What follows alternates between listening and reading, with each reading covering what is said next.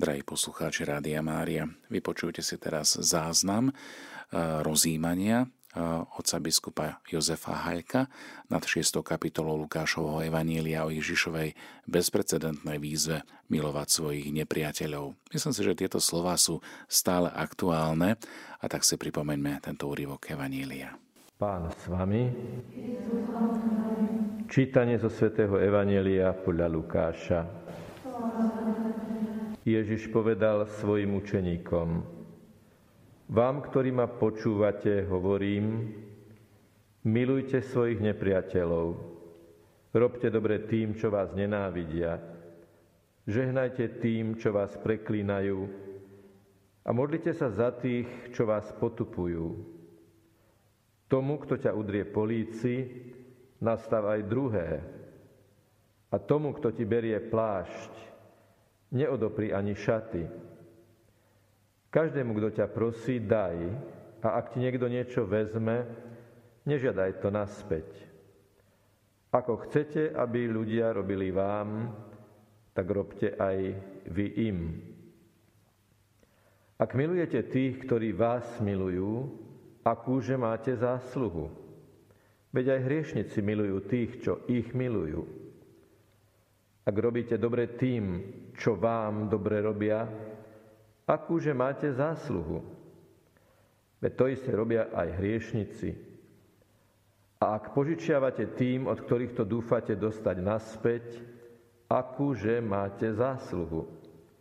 Veď aj hriešnici požičiavajú hriešnikom, aby dostali naspäť to isté.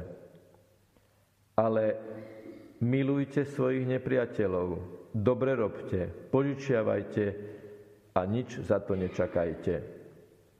Tak bude vaša odmena veľká a budete synmi Najvyššieho, lebo On je dobrý aj k nevňačným a zlým. Buďte milosrdní, ako je milosrdný váš Otec. Nesúďte a nebudete súdení. Neodsudzujte a nebudete odsúdení.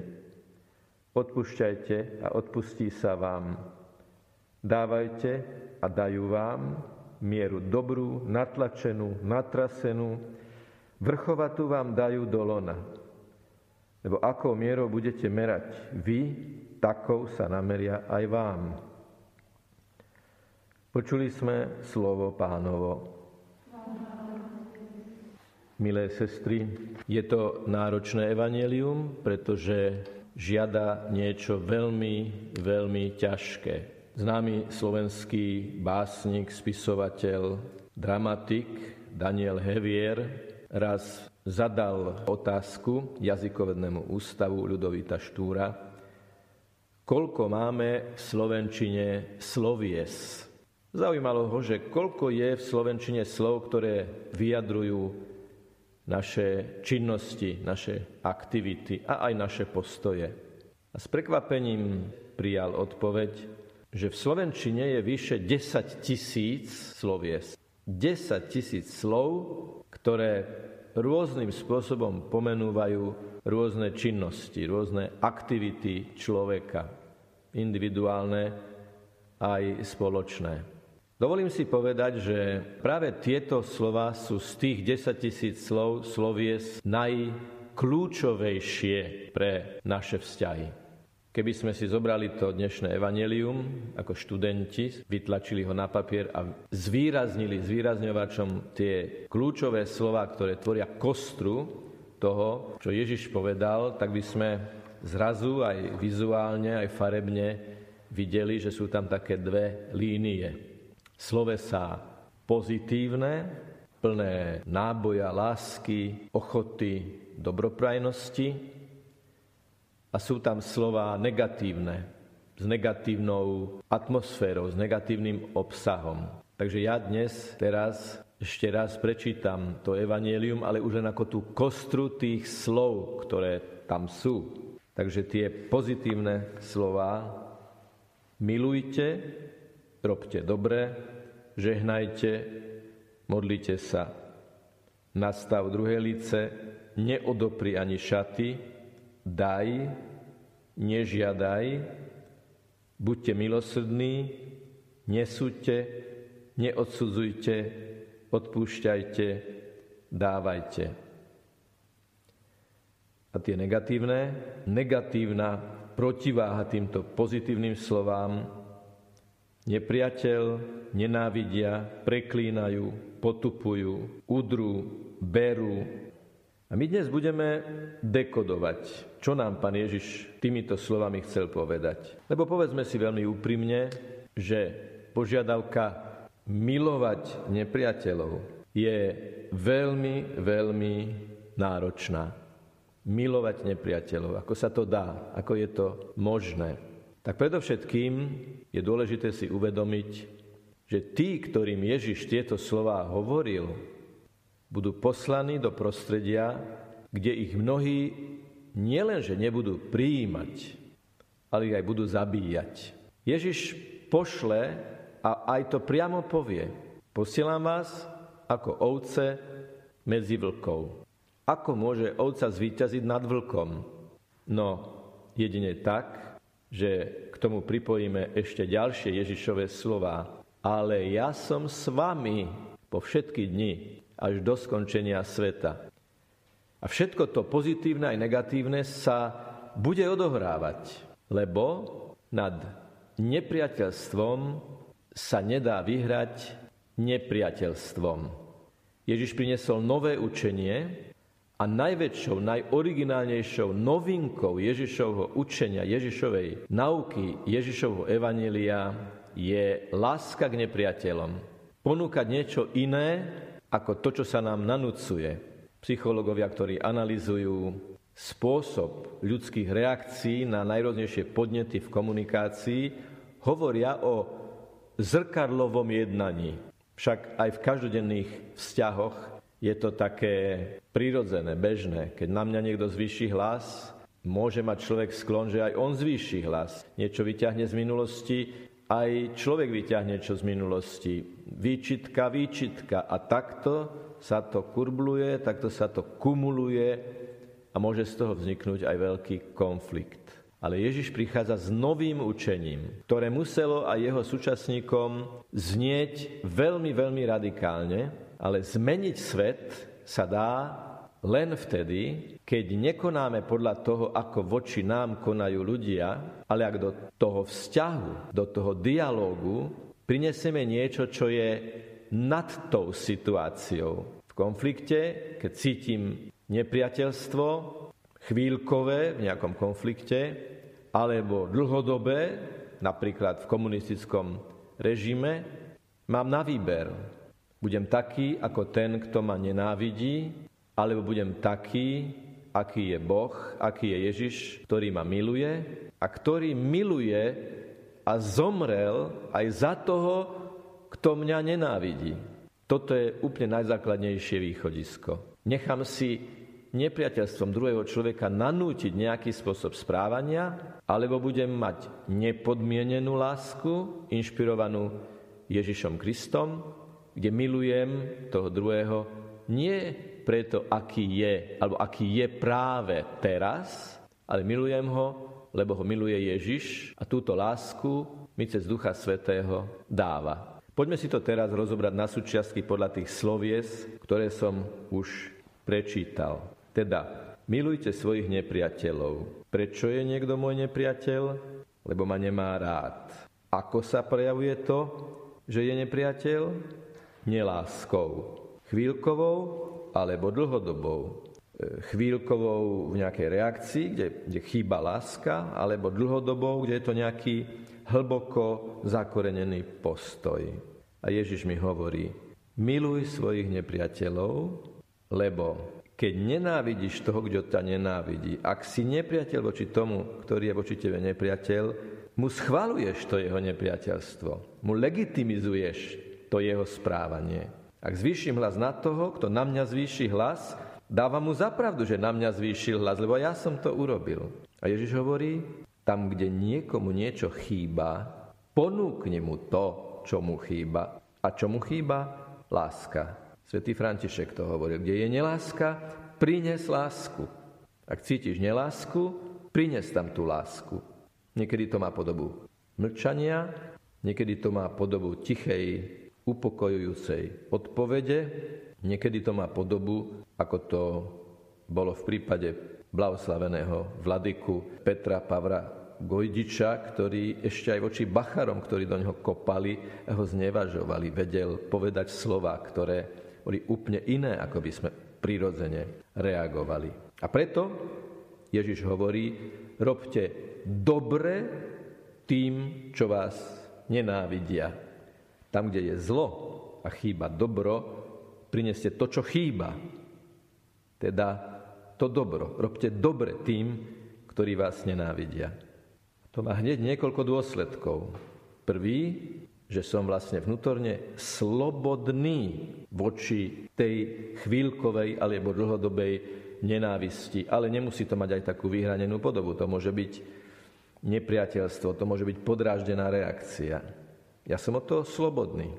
Keď chcem priniesť dobro tam, kde chýba, lebo, znovu to zopakujem, ak prinášam zlo tam, kde už zlo je, tak ho ešte znásobujem a schvalujem. Žehnajte tým, čo vás preklínajú.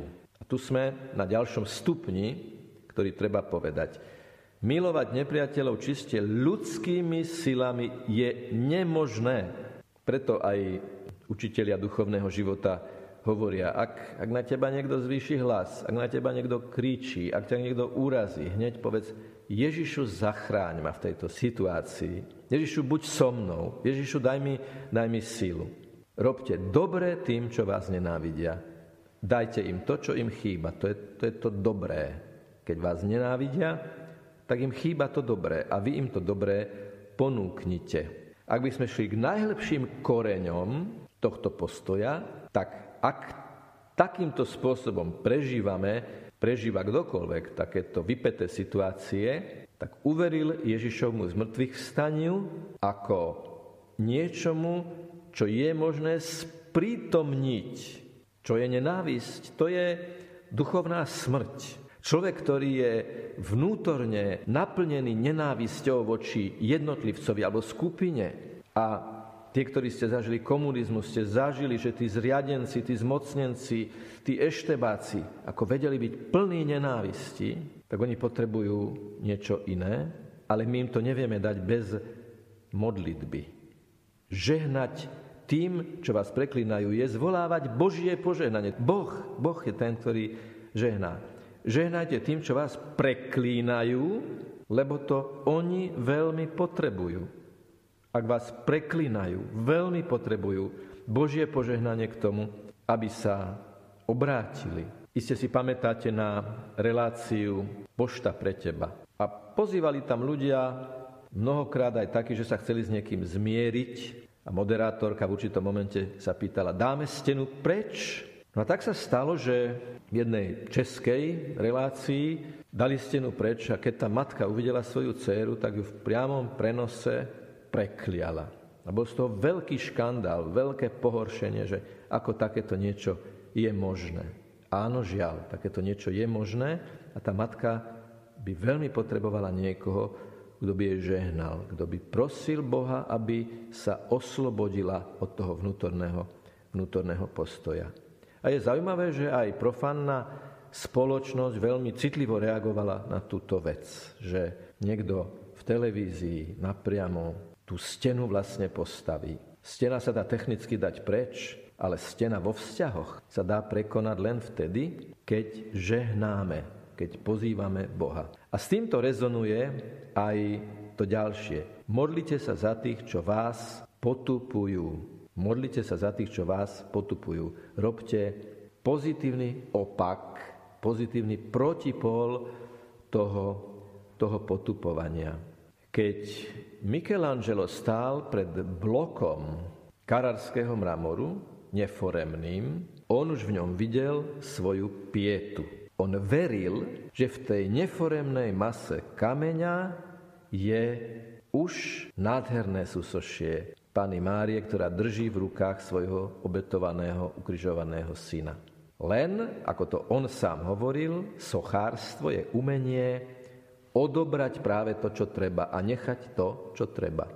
Lebo ak sa modlíme a žehname tým, ktorí nás preklinajú a potupujú a nenávidia, je to okrem toho aj vyjadrením viery, že to žehnanie, že tá modlitba, že tá dobroprajnosť, ktorú im ponúkame, sa má čoho v nich zachytiť. Že je v nich to dobré jadro. Možno skryté, kde si pod nánosmi zlých skúseností, egoizmu, mnohých vecí, ale kde si tam za tým je v každom človeku to zlaté jadro, ku ktorému môže preniknúť len Duch Svety. A preto je tam tá modlitba. A preto je tam to požehnávanie. Preto je tam potreba tej modlitby. Hovorí sa, že svätý Ján Mária Vianej raz bol so svojím spolužiakom, ktorý sa mu snažil vysvetliť matematiku, ale bol tak slabý v tej matematike, že už ten spolužiak stratil trpezlivosť a vzal knihu, z ktorého učila, praštil ho po hlave. Ty blbec nechápavý.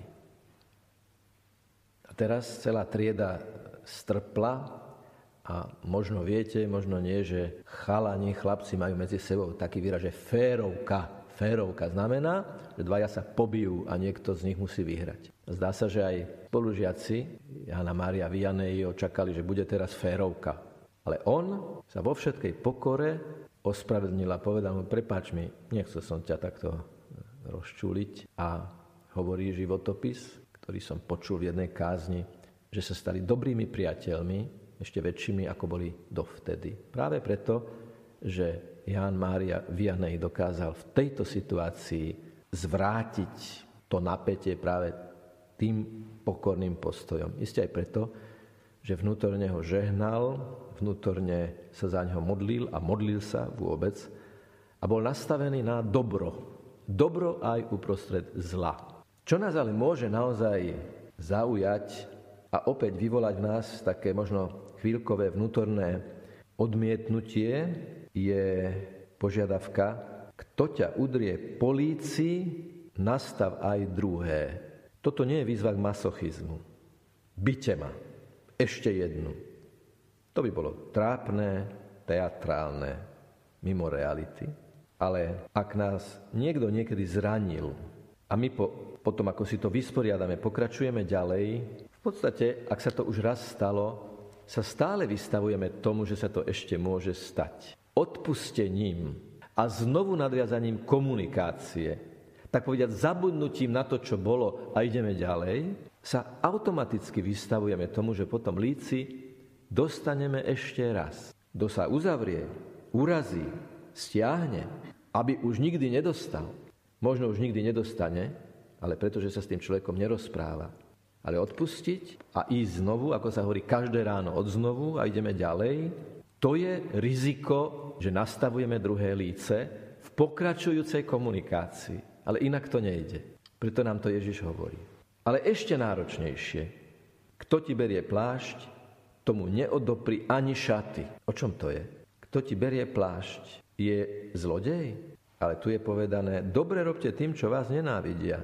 A ak dokonca idú na úroveň dotyku, že vám niečo idú zobrať, vy stále majte na pamäti, že z milosti Božej, z milosti Ježiša Krista im stále máte čo dať.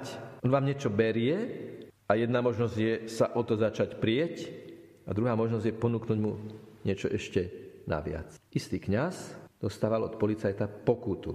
A policajt sa ho pýtal, tak je to, je to nepríjemná situácia, ale bolo to oprávnené. Stalo sa to tu v Bratislave. A policajt sa ho pýta, máte na pokutu? Môžete to vyplatiť? A on mu povedal niečo v tom zmysle, ja by som vám mohol ponúknuť ešte niečo viac ako tú pokutu. Ja som katolický kňaz. A verte či neverte, ten policajt si dal do poriadku manželstvo, vzťahy, lebo on mu zobral peniaze ako pokutu, oprávnenie, ale on mu dal ešte aj tie šaty. Tie šaty, možno tie tú krsnú košielku, ktorú znovu tento policajt v sebe objavil. Čiže, čo sa podarilo tomuto pánovi kaplánovi? Podarilo sa mu uprostred situácie, keď bol sám sankcionovaný za niečo, čo urobil, dokázal dať tomu, kto ho pokutuje, niečo, čo jemu prospelo. Bo v tej situácii mal tú silu a ten odstup a ten nadhľad od tej situácie, že ponúkol tomu policajtovi niečo ešte naviac. Kto ťa prosí, daj. Veľmi jednoduché. Kto ťa prosí, daj. A tu nie je len o explicitnú požiadavku, ale napríklad niekto začne drzým spôsobom, nejaký mladý človek v meste sa stane, že osloví drzo, ale on práhne po komunikácii a nevie to inak dať najavo. On takýmto spôsobom vlastne prosí. On takýmto spôsobom prosí o komunikáciu. Možno je opustený, možno je sám, možno nemá rodičov. Čiže to prvé, keď sa človek tak zháči, že aké je to vulgárne a tak, v podstate kde si, kde si v podtexte je túžba po prijatí a po rozhovore. V jednom kostole bol morózny kostolník. Morózny taký. A všetko sa hneval, zo všetkého bol nervózny. A mal dvoch ministrantov, ktorí sa dohodli, že, že urobia také sveté sprísahanie, že oni budú k nemu veľmi, veľmi láskaví. Že oni ho zmenia takým spôsobom, že sa nenechajú vytočiť a budú sa snažiť byť voči nemu veľmi priateľský a ochotný kedykoľvek pomôcť. A na vlastné oči, na vlastné oči som videl, ako sa ten človek zmenil. Lebo mu ponúkli niečo, čo nie on im ponúkol, ale čo mali od Pána Boha. Ak ti niekto niečo vezme, nežiadaj to naspäť. Teda neredukujme vzťahy na požičaj a vráť. Ale ponúkneme vždy niečo naviac. Sme stále v tejto logike. Buďte milosrdní, ako je milosrdný váš otec. Povodina výrazu milosrdný je v atmosfére toho slova niečo, čo pochádza z útrop, dokonca z maternice. Je tu vyjadrená materinská Božia láska, Boh Otec, nebeský Otec je milosrdný materinskou láskou. A vy buďte milosrdní, ako je milosrdný váš Otec z hĺbky srdca, z hĺbky vášho vnútra. Lebo keby sme to robili len symptomaticky a neprosili Ducha Svetého o prehodenie vnútornej výhybky v našom srdci, tak potom by to bolo veľmi, veľmi krehké. Áno, človek môže začať tým, že vonkajškovo sa snaží tieto veci takýmto spôsobom realizovať, ale vždy v modlitbe za obrátenie v prvom rade moje. Až cez moje obrátenie a obracanie, lebo je to celoživotný proces, sa môže obrátiť ten druhý človek, lebo vtedy to len bude autentické. No a napokon nesúďte, neodsudzujte, odpúšťajte, a dávajte, ktoré sú v symetrii s prísľubom. Nesúďte a nebudete súdení. Neodsudzujte a nebudete odsúdení. Odpúšťajte a aj vám sa odpustí. V každom očenáši hovoríme, odpust nám naše hriechy, ako i my odpúšťame našim vinníkom. V každom jednom očenáši, ktorý nás naučil náš Pán Ježiš Kristus, to hovoríme, to vyznávame. Tam je to kľúčové slovo ako i my odpúšťame. Je to vo vzájomnom prepojení. Akú to má logiku? Prečo je to tak? No lebo milosrdenstvo voči iným nám otvára srdce pre Božie milosrdenstvo. A naopak, aj, aj v opačnom garde, prijatie Božieho milosrdenstva v úprimnom, hlbokom, osobnom pokání nás robí milosrdnými voči iným.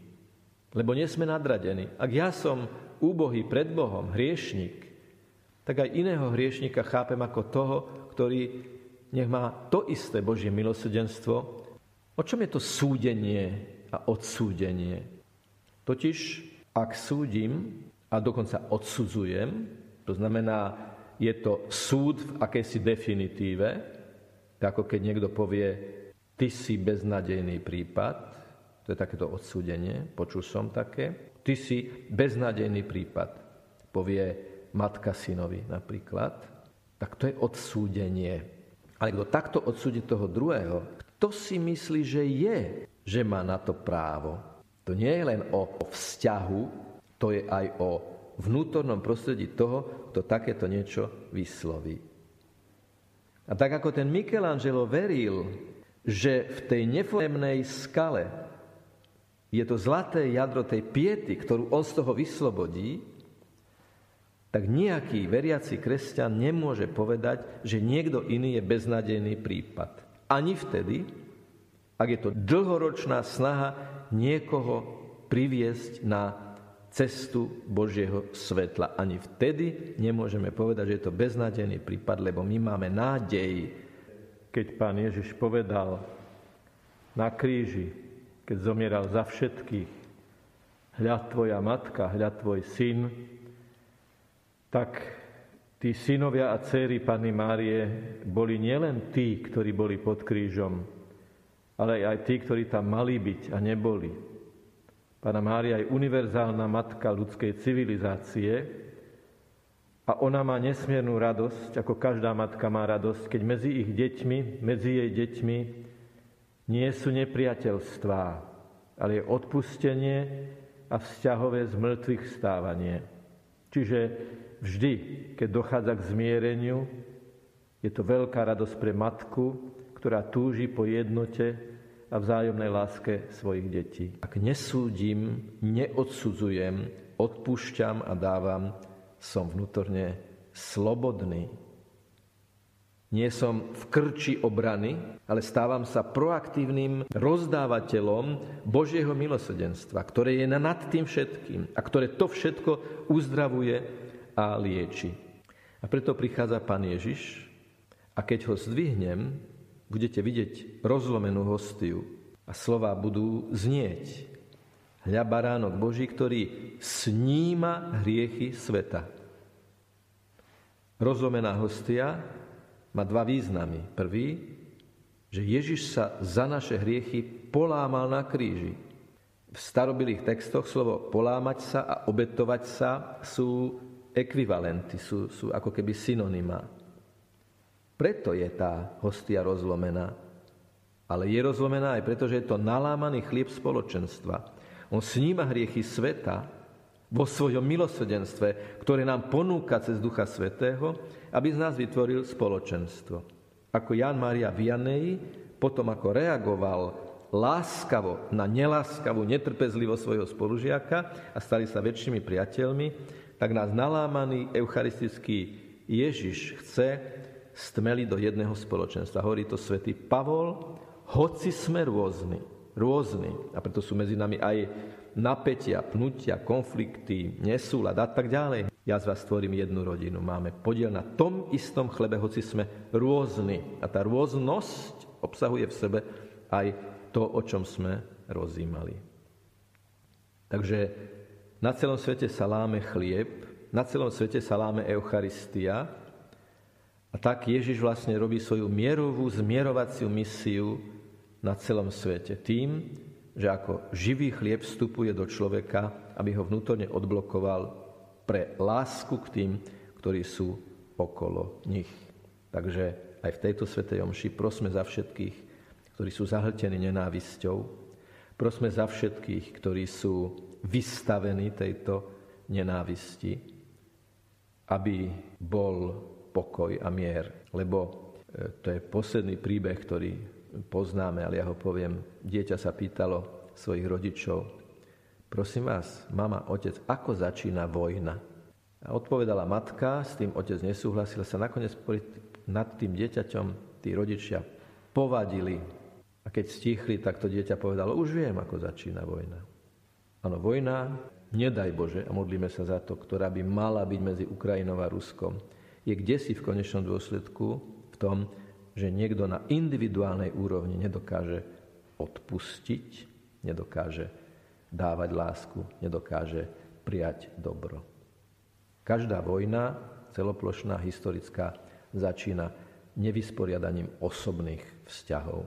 A za tie sa modlíme a za tie prosme nášho milosrdného pána, ktorý nám hovorí, bezo mňa nemôžete nič urobiť, ale so mnou môžete žiť v láske.